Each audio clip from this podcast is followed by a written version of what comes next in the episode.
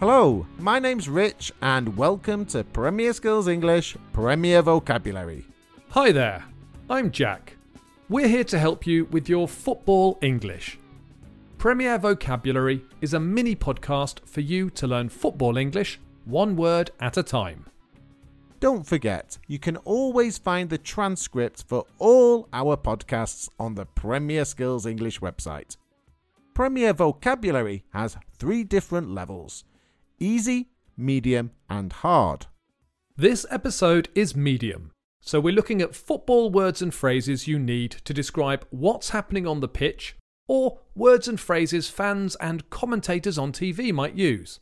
There will be lots of phrasal verbs to learn at this level.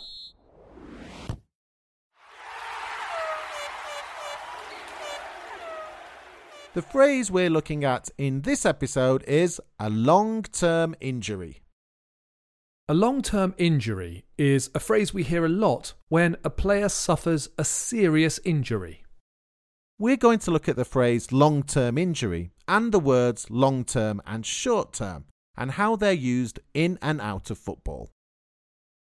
So, we've already said that a long term injury is used when a player suffers a serious injury.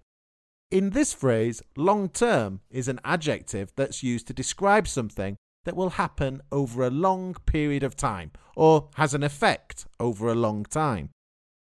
Common long term injuries include broken bones and ligament damage.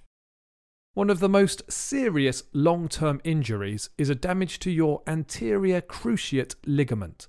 It's sometimes called an ACL injury for short.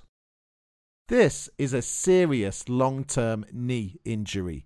It used to end footballers' careers, but nowadays a player can return from this long term injury after six to nine months.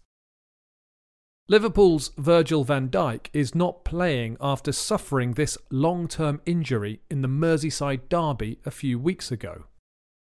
We all hope he recovers quickly and gets back to his best after this long term injury. We can say that a player is out with a long term injury, or we can also say that a player is out long term. Both are used to say an injury is serious and he or she won't be playing for a long time. The opposite of a long term injury is a short term injury.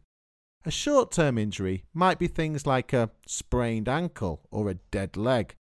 Players with short term injuries will be back on the pitch after a short period of time.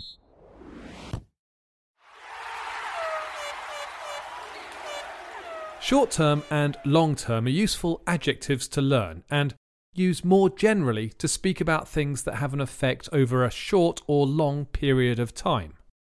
We could say that a football team's long term goals are to win the league or qualify for Europe, while their short term goal is to win the next match. Most people have short term and long term goals.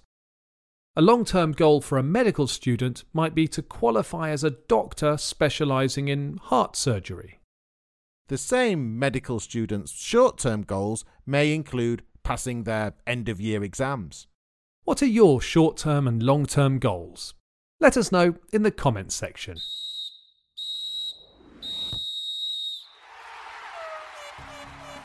There's the final whistle. We'll be back soon with more Premier vocabulary from Premier Skills English. Bye for now and enjoy your football.